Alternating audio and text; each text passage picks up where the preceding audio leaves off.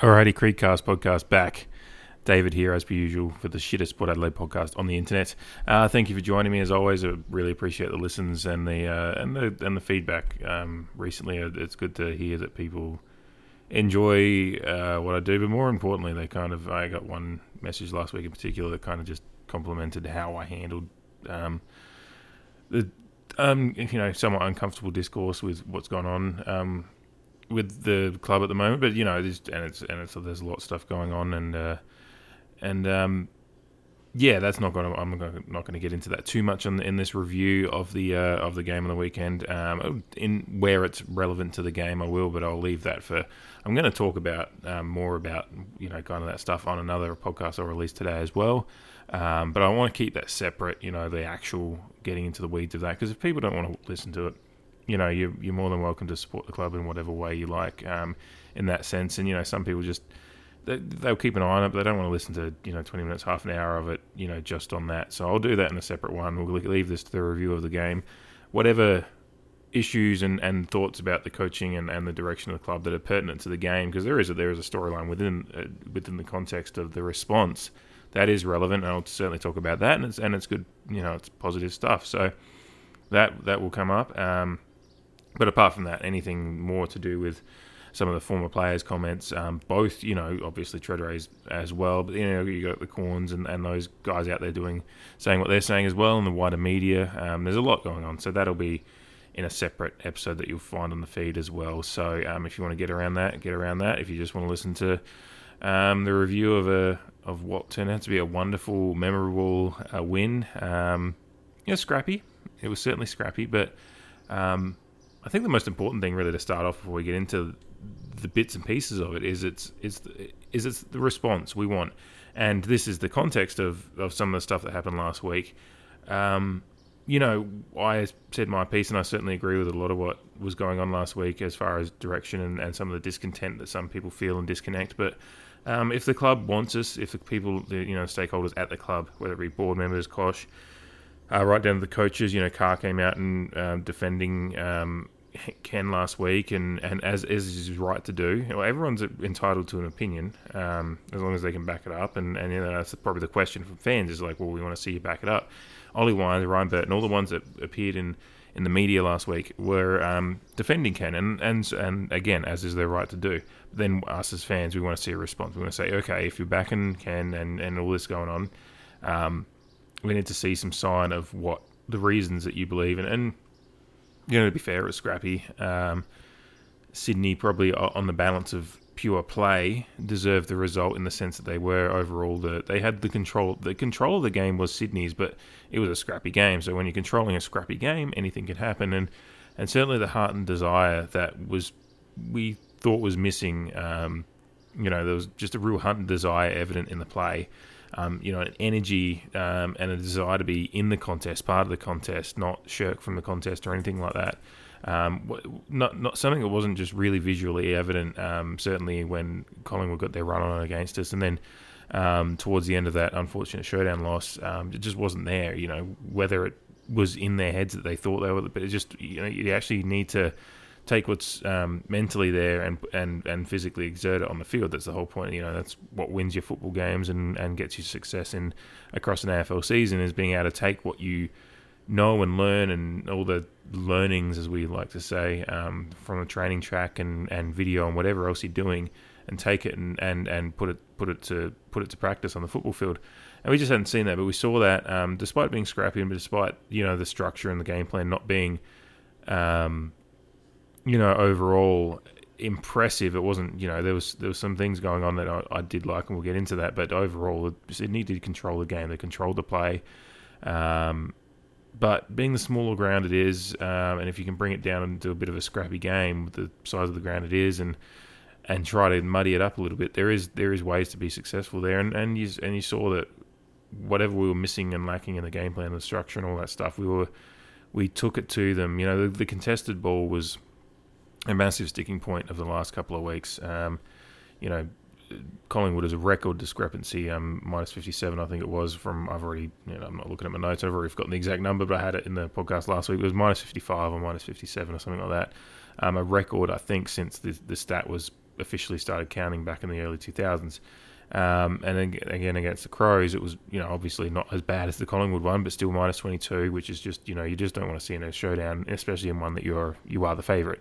You should be if you're losing a showdown, you should be you know, just shouldn't be losing by the fight. You know, the comfortable demolition they did in the last quarter, as well as losing the contestable the way we did.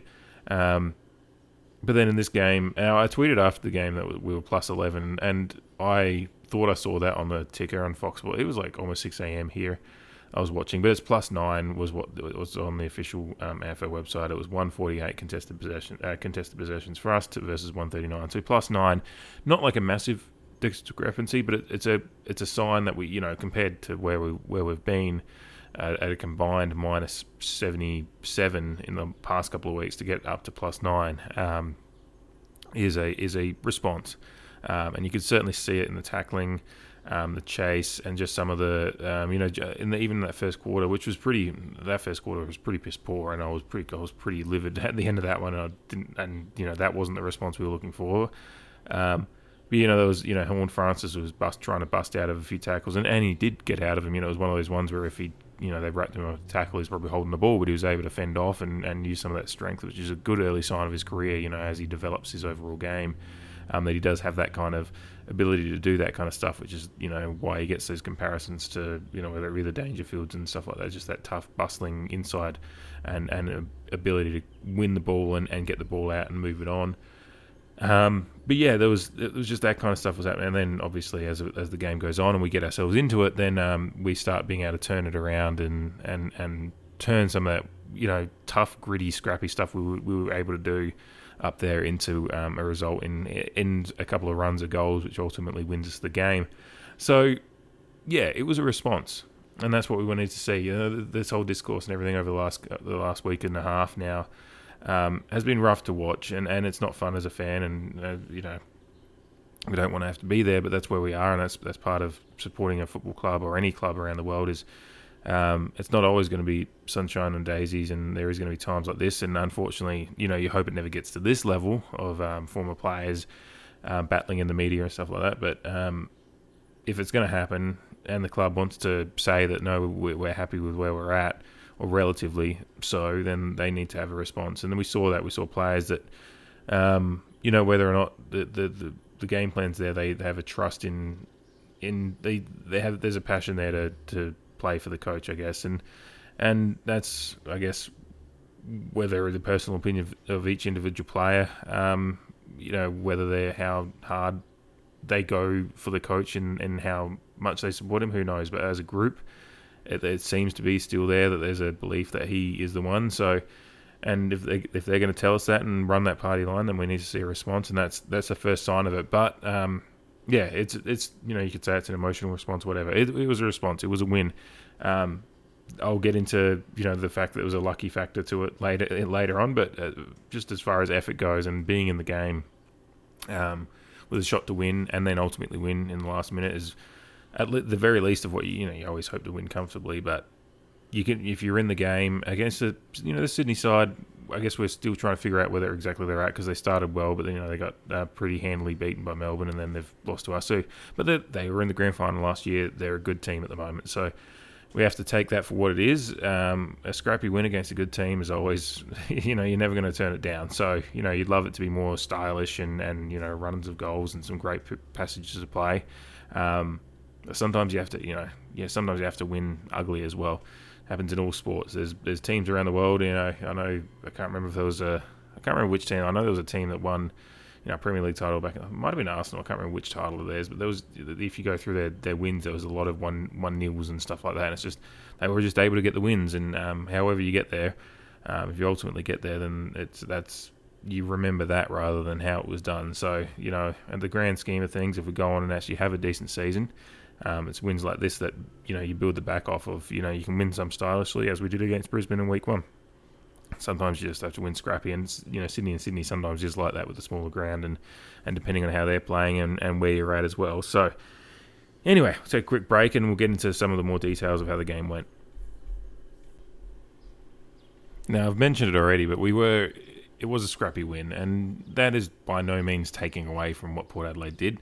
Um, as I said, you've got to win them scrappy sometimes, but we do need to talk about how how it came about, and it was, you know, it was a pretty piss poor first quarter, and um, overall, you know, Sydney smashed us in the inside 50s and, and the overall control of the game. You know, inside 50s kind of do give you an idea of how the control of the game went because to get to gain inside 50s and especially a great advantage in the inside 50s mean you have to have a pretty good run in the midfield and all that kind of stuff. You transition from defense, etc., etc. You know, to and the, the I think the, the discrepancy was um, um, you know well Sydney I was about to say minus 22, but Sydney were plus 22 on us in inside 50s. Um, that is a big big difference. Um, you rarely, rarely win games when you're letting another team, um, you know, this particular team that has a forward, you know, some of the forward threats that Sydney have, um, get that much possession, uh, you know, get that much uh, territory inside 50. Um, so, uh, you know, that's point one of our, you know, lucky win, yeah, especially, you know, Sydney's overall structure and the way they move the ball, um, particularly in that first quarter and, and early in the second quarter was uh, really, you know, I felt like they were they were threatening to take the game away a little bit there. Um, you know, we were getting we were getting down. You know, we kicked zero goals five before I think we kicked their first goal. So you know, some missed opportunities there for us as well. Um, but overall, and but part of it was Sydney were. Uh, you know, they're you know it was four goals five to zero goals five at one point, so they still had the, advantage in the scoring shots and as you know as much out to uh, you know a little bit of scrappiness and defense and and just you know we kind of held them at bay, but they were threatening. You know, a couple more goals there without us getting our first one, and it might have gotten a little little out of hand and, and gotten to the point of you know this is a bridge too far. Um, but you know we, we held on. But that is the thing. Sydney were transitioning out of defense well, and they the, the way they you know when they get the ball moving, um, they were able to get through us a little bit too easily in that first quarter and a half. Um, you know, they're finding the and they just moved it quick, and then suddenly they've got a spread and that they've got a forward fifty that's fairly open, and they're able to, and they kind of have a, you know, they lead out into the lead out into the angles and get it to Papley or um, whoever else down there, um, just on a, on a lead comfortably, and they have a, you can see a specific plan there, um, and it was and it was being executed. I know people would say, well, that's what we have too, but you know, we rarely see it executed. You know, the, the kicks are too shallow, and, and we move it too slowly, and it gets congested down there before we can get down there or whatever, but. Um, you know, there was there was a plan there, and it was, and we were scrappy, and we were bad, and the disposal efficiency was horrible for us, um, especially early. I know I have, I know it ended. So in the, at the end of the game, it was sixty six point seven efficiency for us versus seventy one point seven, so a plus plus five percent advantage for Sydney. Um, but early on, I remember I can't remember the exact number. I've just got fifty percent in my notes because I remember at one point in the first quarter they put up the stats of the, the both teams' disposal efficiency, and we were at fifty percent. We were basically every every second kick we were butchering or whatever. You know, it was um it was a rough start. It was really rough, but we we recovered and, and made it work. But you know what's interesting is um the inside fifty, um and this is funny because Port have had games across the years, plenty of them in which we've uh you know had the inside 50 advantage and, and lost and so this so it's it's fun to be on the the opposite side of this for once um, inside 50, we were operating at almost 50%, uh, 48.9, and versus Sydney at 40.3. So it's it's where the game was won and lost um, was right there. And then, you know, for us, it's really actually great considering the, the, the focus on our defensive struggles in the last couple of weeks with, what was it, 39 goals between um, Adelaide and Collingwood they scored us on us in two weeks. So, you know, almost 20 goals a game we're up to um, to bring that down to just um, eight goals, I think, or nine um, yeah, nine goals um, in the end uh, was was a is you know as a plus point for our for what we're doing this week um, against Sydney. You know, with a, who again a decent forward line. Um, we kept them, and that's the, that's where it was. You know, the scrappiness we brought Sydney down to our level a little bit. Um, you know, Franklin didn't get a goal. Logan McDonald only got one, I think. You know, Papley got one or two. Papley was probably the most, you know, looked the most dangerous um, across the game, especially early. But kind of we we were able to lock in on that a little bit late. But um, you know, there was it was more they were getting goals from you know there just wasn't a consistent um, avenue to goal for Sydney really, despite the uh, despite the talent they do have down there, which is a credit to our defense and. You know, it's a credit to you know McKenzie was one of the best in the day for me, and um, you know one of a group of, of the best. And what you know, it's a, one of those days where you don't have the out, outright you know I guess you know you're not you're not talking about a you know the 39 disposal absolutely masterclass of performance from a midfielder or anything like that. You're just talking about guys that that knuckled down and did the job. And you know McKenzie coming in, Um, just seems great for our structure down there. I know some, you know, people when we play him one on one, or he takes on the big forward, and he, he often plays above his size and stuff like that. And I actually think he does it right. But you know, so he, he is one of those players. It's a little bit polarizing at times, depending on how how he's utilized. But in this kind of game where he's, he's his skills and he's, he's he's a little bit more agile than sometimes he's given credit for, and all that kind of stuff. Um, you know, he had that little late in the game when he was uh, up on the wing and kind of sidestepped a few players and was able to get the ball in. I think that was the one for the Marshall goal, um, or the Marshall free kick that ended up in a goal. Um, you know, it, between him, you know, Aliir seemed more. Aliir just seems more assured. There seems to be a little bit of a tandem between Aliir and McKenzie, and then everyone else down there um, as to what they can do, um, just with the structure of the defense, and and they seem to kind of take that you know, once once the game got settled in a little bit, um, it seemed to start rising, and Aliir was able to do what he does best and, and intercept and cut off lines of supply, and and uh, you know that was just kind of where it was, uh, you know, where it was. I mean, before we even get to the end of the game, but um, you know, this is one of those games that you make your own luck. You know, we were talking about it being a lucky win. Um, but there's a certain a certain aspect of it is that you know you don't get lucky without doing something to to get you to that point.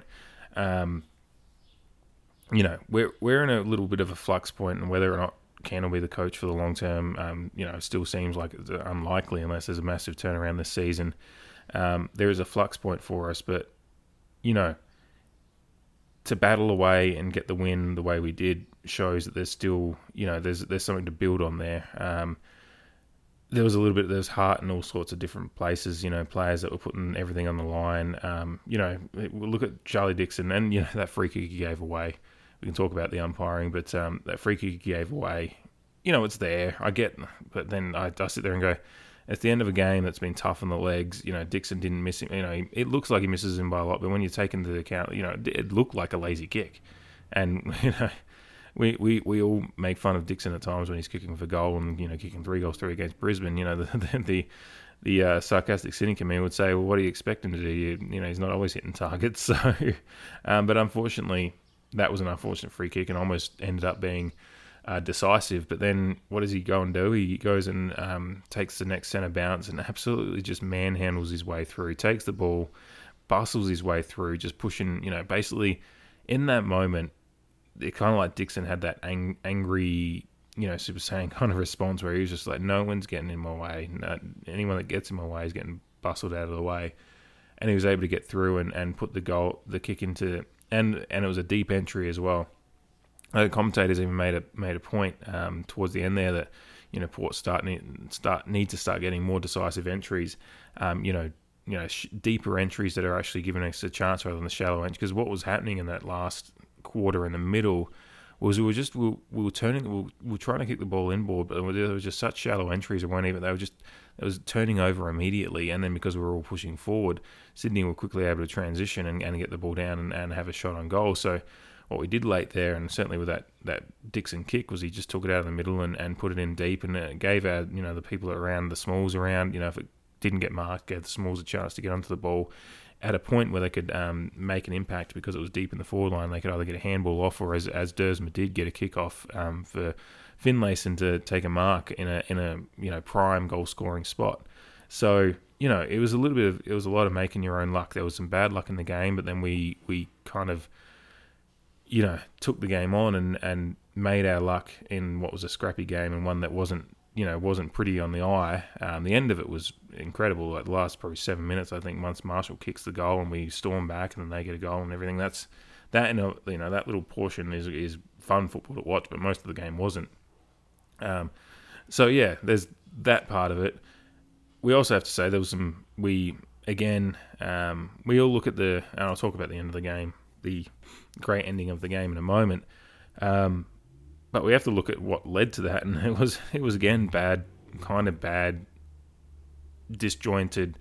What is what are we doing in these moments? Kind of football from Port Adelaide in the sense that when we kick the ball, and I know this is modern football, so I'm not actually criticising the kicking the ball into an empty forward line. It's what you do. You're gaining territory. You know, it's kind of like a rugby. You know, kicking for touch or, you know, you you're trying to just put the ball into the forward fifty, take a few seconds off the clock because the players don't know exactly how much time is to go. So you know they could have kicked it forward, and if it was only twenty seconds to go, um, you know the, the siren goes, and we're not even talking about the Florent kick, but because they don't know how much time is on the clock, they also need to recognise that they need still need to structure up and make sure the ball's not going to come straight back. And it was frustrating to see when we've, we've pulled everyone out of the forward line and we're all behind. Basically, we're all in the last two thirds of the ground.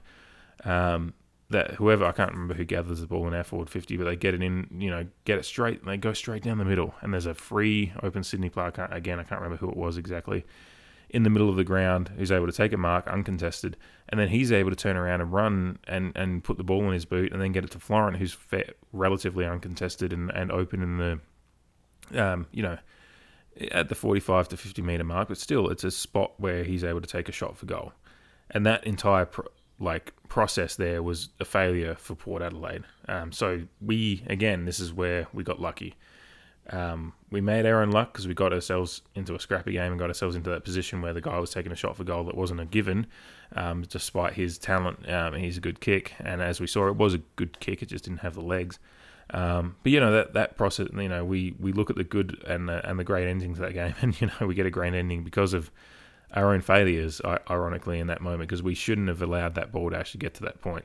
You know, when whoever's in the forward fifty um, and our forward fifty, the Sydney player that gathers it um, he gathers that ball and he gets it on his boot. I watched the watched just that highlight again this morning. I think there's 37 seconds on the clock when he's taking that kick inside our forward 50, so his defensive 50.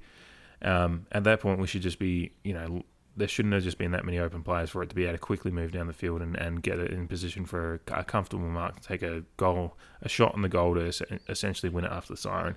That shouldn't happen. So that's something we have to look at as well. You know, the process that led to what was a memorable finish was was just something that we shouldn't have allowed to happen, but it did happen. Um, and you know, it's a kick that you know, what are we talking about if that kick goes through? We're talking about an you know an honourable loss, I guess maybe, but again, a loss and a, and a failure in the system, and that's why we've got to look at it. It's great. It shows the heart and desire of the players, but we've also got to look that we did get lucky in this one.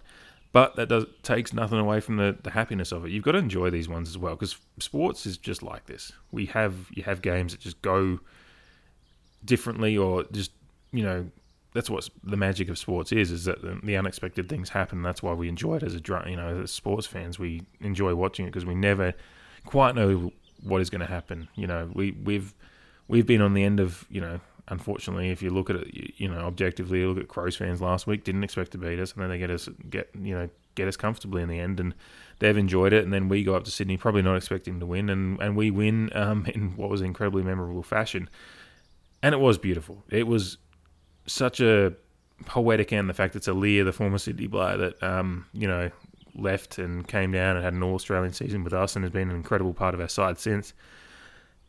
Spoils it on the line. Um, especially after you know, and you know the Sydney players are all celebrating already because they know Florent's good kick, and he puts it on the boot, and it and it looks good. It is it is the exact almost the exact view of the Buddy Franklin goal for the thousandth goal, right down to the person that's standing up and getting in the way of the camera, which is insane. I don't know how Sydney, uh, the AFL and Sydney haven't figured out a better spot to put the camera where a shot on goal like that is going to be not going to be obscured by a fan. Um, but I guess the sight lines at a historic stadium might be difficult. I don't know. Anyway, um, but it was a beautiful. I, I, was on the. It was you know five thirty in the morning around when that game was finishing here, I think, or maybe a bit before. Um, try, I was trying to be quiet and watch it without waking up the house, but it was.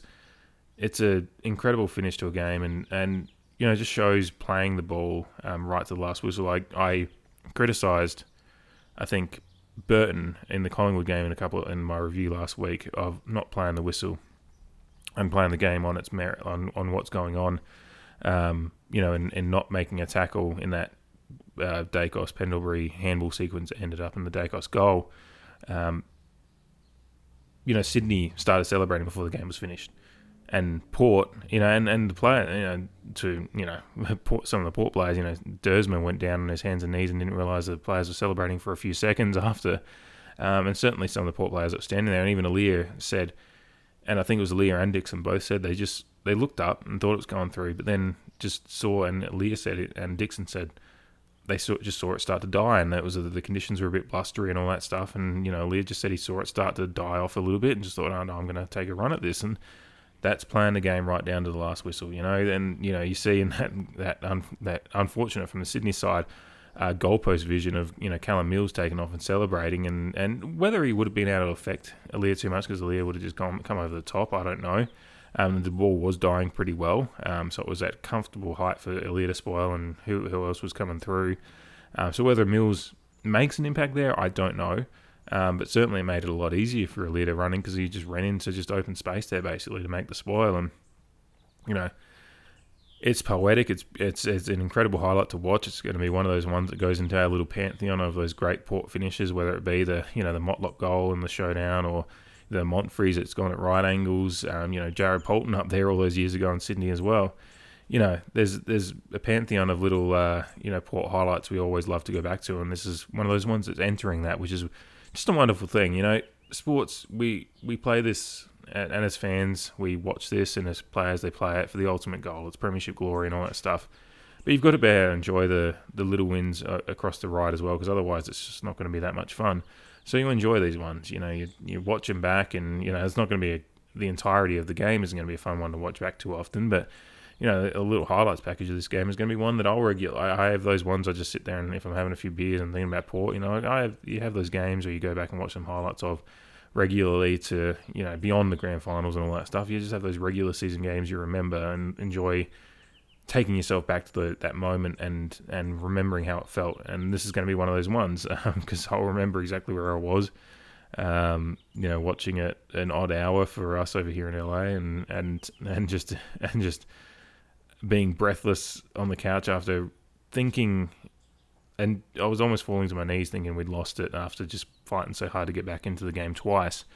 Um, and then it ultimately ends up a win. So it was it, it, even in that in of itself is just such a wild thing to watch two teams celebrate basically simultane- simultaneously almost. Because the Port players started celebrating while Florent and whoever else came off the bench were still celebrating on the ground, hugging each other, and then they realised that the port players are celebrating. So it was two teams celebrating basically at the same time, and it was just an incredible thing to witness. And you're not going to see something like that too often. I'm not going to say it'll never happen again because you never say that in sports because who knows. Um, but it's certainly something that's going to be in- increasingly, you know, I've never seen it before, and it's going to certainly going to be something that's very rare. So, yeah, it's a it's a moment in time that we'll remember, and, and, and an incredible win. And like I said, it was a response, and that's what we were looking for. So, there's that. Um, I'll take a quick break here and uh, get into some of just a few, a few of the players that really really um, kind of impressed me, and there's a few performances that really stand out as uh, going forward to keep watching. All right, first of all, we're going to talk about Jer- uh, Jeremy Finlayson. Um, incredible game for him. Uh, he beyond you know he kicks three goals and in what is a low scoring game is a really good effort. You know, clearly the best of the forwards from either side of the of the of the game there. But um, you know he was number one for Port and fantasy points, which uh, you know forwards sometimes you know, it's a tough game to play in that sense. But he you know he had you know, 18 disposals, eight marks, and the and the three goals. He was just he was just everywhere, and um, you know, you know, taking a couple of rucks, but not too many. But he just it's the kind of game, and you know, I know there is some commentary about whether the appropriateness of what um, I think it was Jude Bolton in the post game asking, you know, Finlayson about his personal life, and yeah, I agree, it's probably not the right time.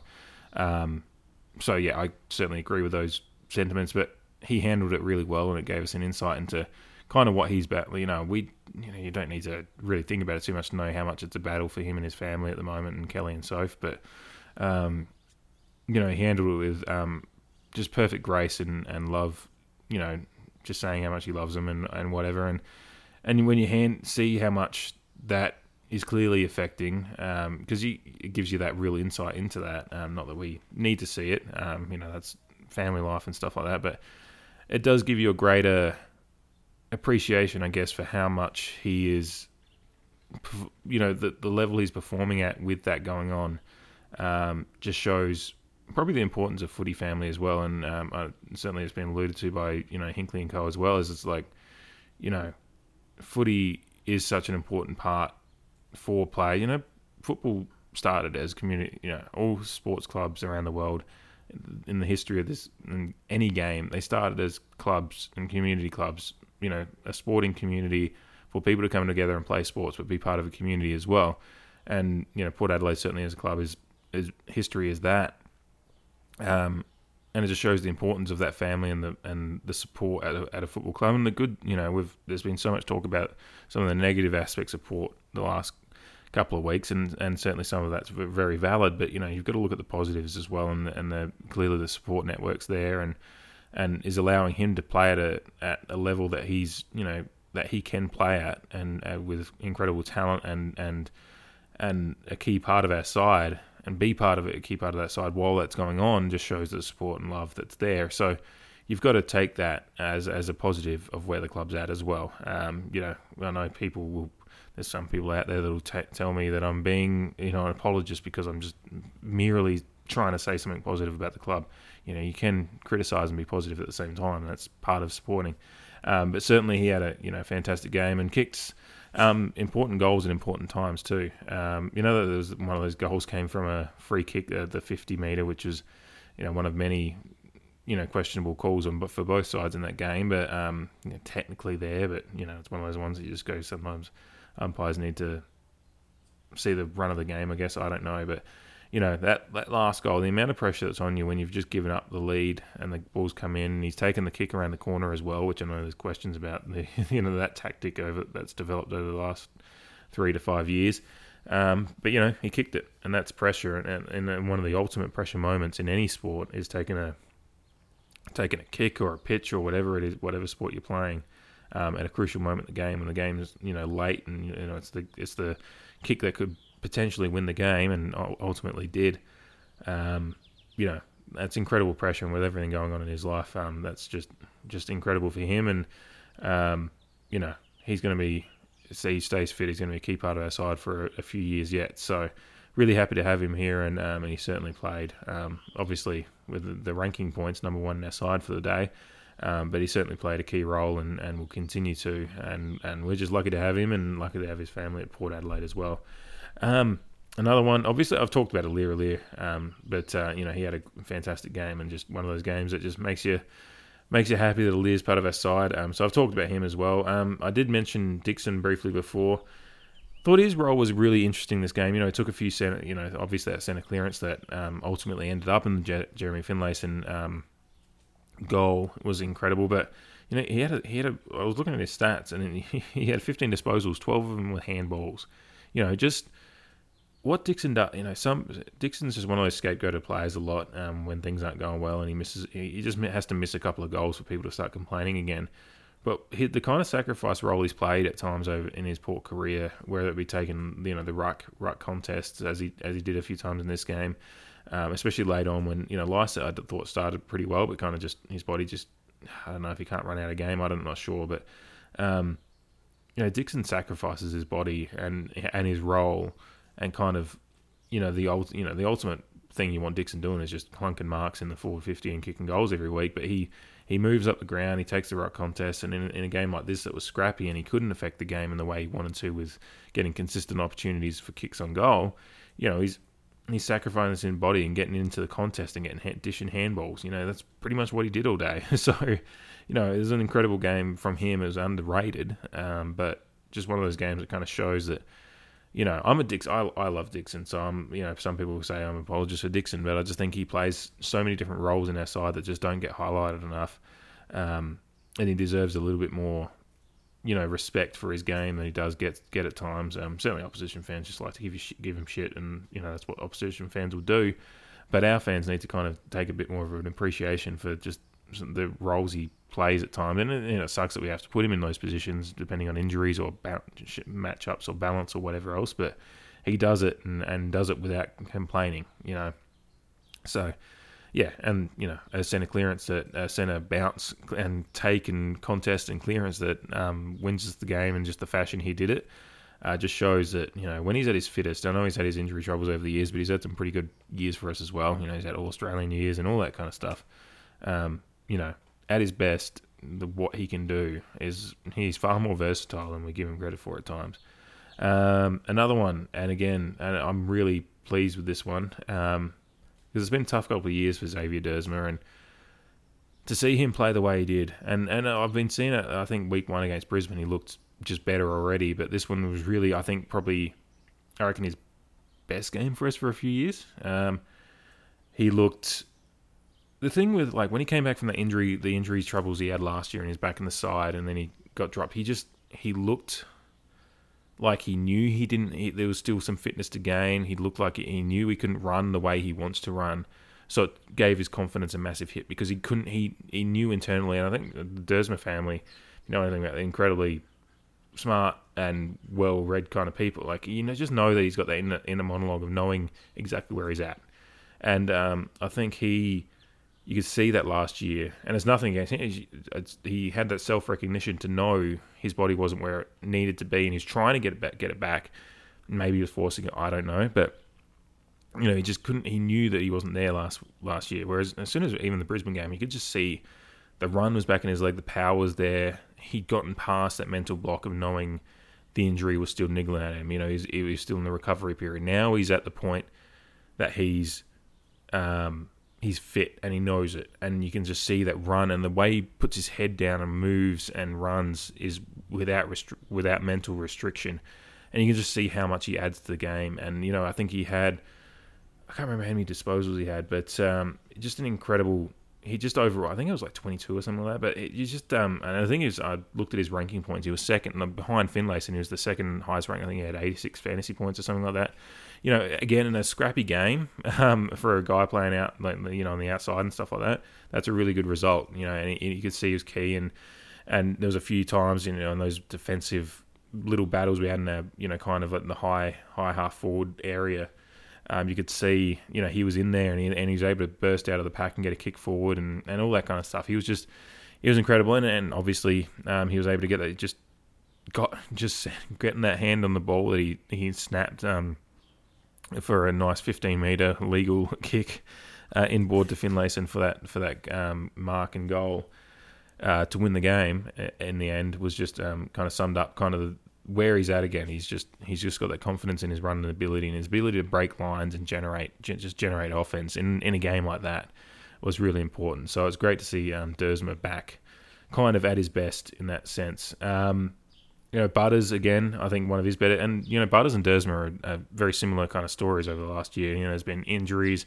You know, Butters, I think ever since that syndesmosis against Richmond back in 2021. I don't think he's because he started that 2021 season just on fire. I think he had what 36 disposals against Essendon earlier that year, and we were all talking about Butters. As, you know, he's really putting together a resume to finally get. You know, he's in the All Australian 40 in 2020.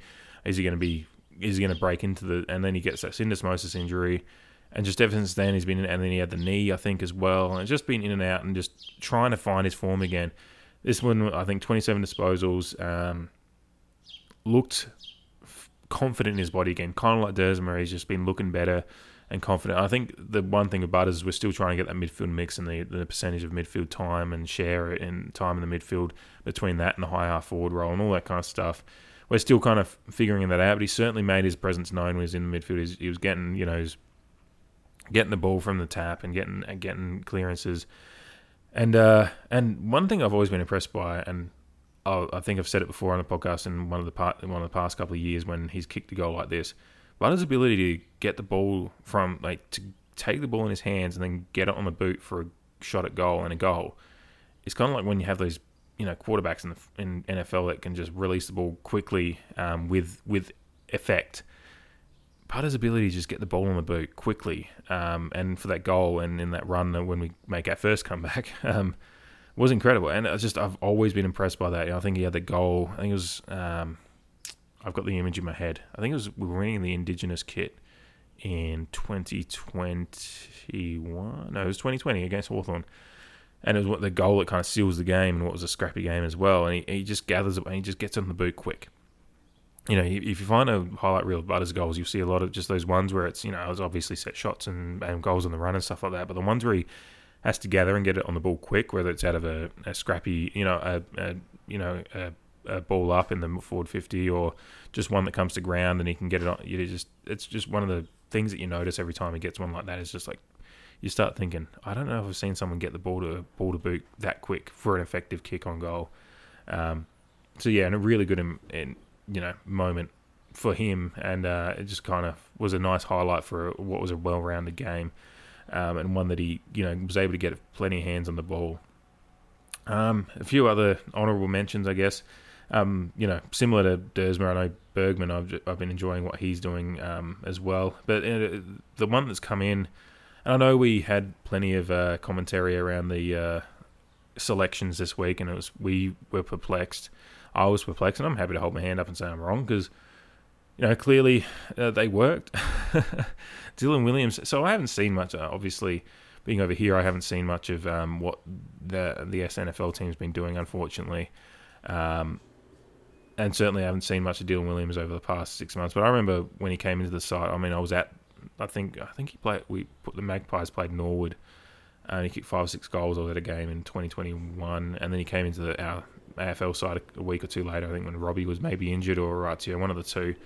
Um, and uh, you know he, he, struggled, but then he's been redeployed down defense, which I, I, you know, and you can see he's assured um, there's a maturity to his game that maybe wasn't even quite there, but you know, it's it's a, a change of position as well, and it's and I got to hand it to him. It's he, he, was he was an important. We don't win that game without what he does down there. So that's um you know taking some uh, some decent marks and, and using the ball well out of there. In a game that we weren't using the ball super well at times, he was one of the better users. So you know got to give credit to you know credit to Ken and the coaches that they recognise that, and it's something that we you know me as a fan that's sitting from afar. You know that's why I always preface, you know, will you know, preface this always. It's just opinion because you know I don't I don't know everything of what's going on in the what they're seeing. So that was an you know inspired selection for a game that we were looking for a bit of a difference point of difference in our defense after a couple of weeks that had been rough. So and with the guys that were missing, you know, Burton's going to be coming back in, and and so there's going to be some changes again. But um, you know, he's put his hand up to be to be a player that can come in and be really effective. Um, in especially in a game like that. So the last one I'd love to give a little some shout outs to. I don't know there's going to be some I've missed, but you know it's just the ones that I that stood out to me. Um, Darcy Byrne Jones coming on as the sub changed the game. Um, he gets a couple of you know gets important, but you know he, centers that one um, that comes from uh, to to Rosie who you know should take a mark, but he's he's being held, so he gets a free kick. Um, there's another one that comes inbound to um, you know, he he had five five disposals, five kicks, and, and I think a couple of them were you know they were all ones that were coming. He was putting pressure on on the defensive fifty for Sydney, and, and ultimately you know he comes on and the game basically turns. So what that means for his future, I don't know because I know his defense is he's a defensive player and uh, across halfback, and he hasn't had the greatest couple of years since he's All Australian and and and uh, best and fairest win. Um, so where is you know, hope maybe this is going to be a wake up call, and you know, I know a lot of people were saying, you know, what's the point of dropping if he's not going to go down and play for the Magpies and you know find out a bit about his game again. Um, you know, that's a valid question as well. But he certainly came in and, and, just for the isolated point of talking about this game, he, he had an effect and was um, an important part of our win and our run late in the game that ultimately helps us win the game. So, you know, I've got to give him. You know, we can criticise, and I, and I have, and I've said that his his dropping was warranted because of the last couple of years of form. But you know, you've also got to credit where it's due, and then he came on and and you know, you, there wasn't like a I don't give a shit, you know, uh, this attitude of why was I dropped and whatnot. He came on and tried and actually made a real impact and showed that he um, he still has some something to give. It's just we've just got to find he's got to find his form either you know across halfback and, and, and find that player that he was a couple of years ago. But certainly in this isolated time where he could have had limited time on the field and um, could put all his efforts into what he was doing. Um, he absolutely had an effect, and and I was really impressed with that. So, you know, you just got to give it give the credit where it's due.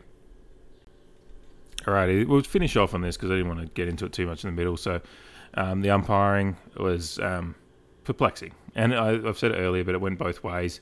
You know, the Finlayson um, tackle on uh, Ladhams was, you know, we've gotten that two weeks in a row with this Powell-Pepper one in the showdown last week as well. I would be mad if it went against us, so I have to call it the other way and say it's it's we're getting lucky with a couple of those ones. Um, the Dan Houston one was incredible. I, you know, I think that AFL's come out and ticked off both that one and the and the Mead goal, which you know quotation marks goal. We'll get to that, but um, if the AFL's cracking down on, on the deliver or the, the rushed, you know, pressured rush behinds and all that stuff, then they need to put that. That needs to be an official statement about what the parameters are before the week or whatever, if they've just decided they're going to start cracking down on it more, um, and that's a response to an umpire making a decision on the day, and that's just poor, you know, officiating and management from the uh, the AFL house as well. To just be like, oh yeah, no, we're cracking down on that now. I I don't know if that's actually. I just got that impression from what Davies said in Port Adelaide's response to the AFL response. Um, you know, uh, and I think I heard the AFL the umpire on the day saying something about you know you know he was within three to five meters and it's pressure, but well he what he was it was only a couple of meters away.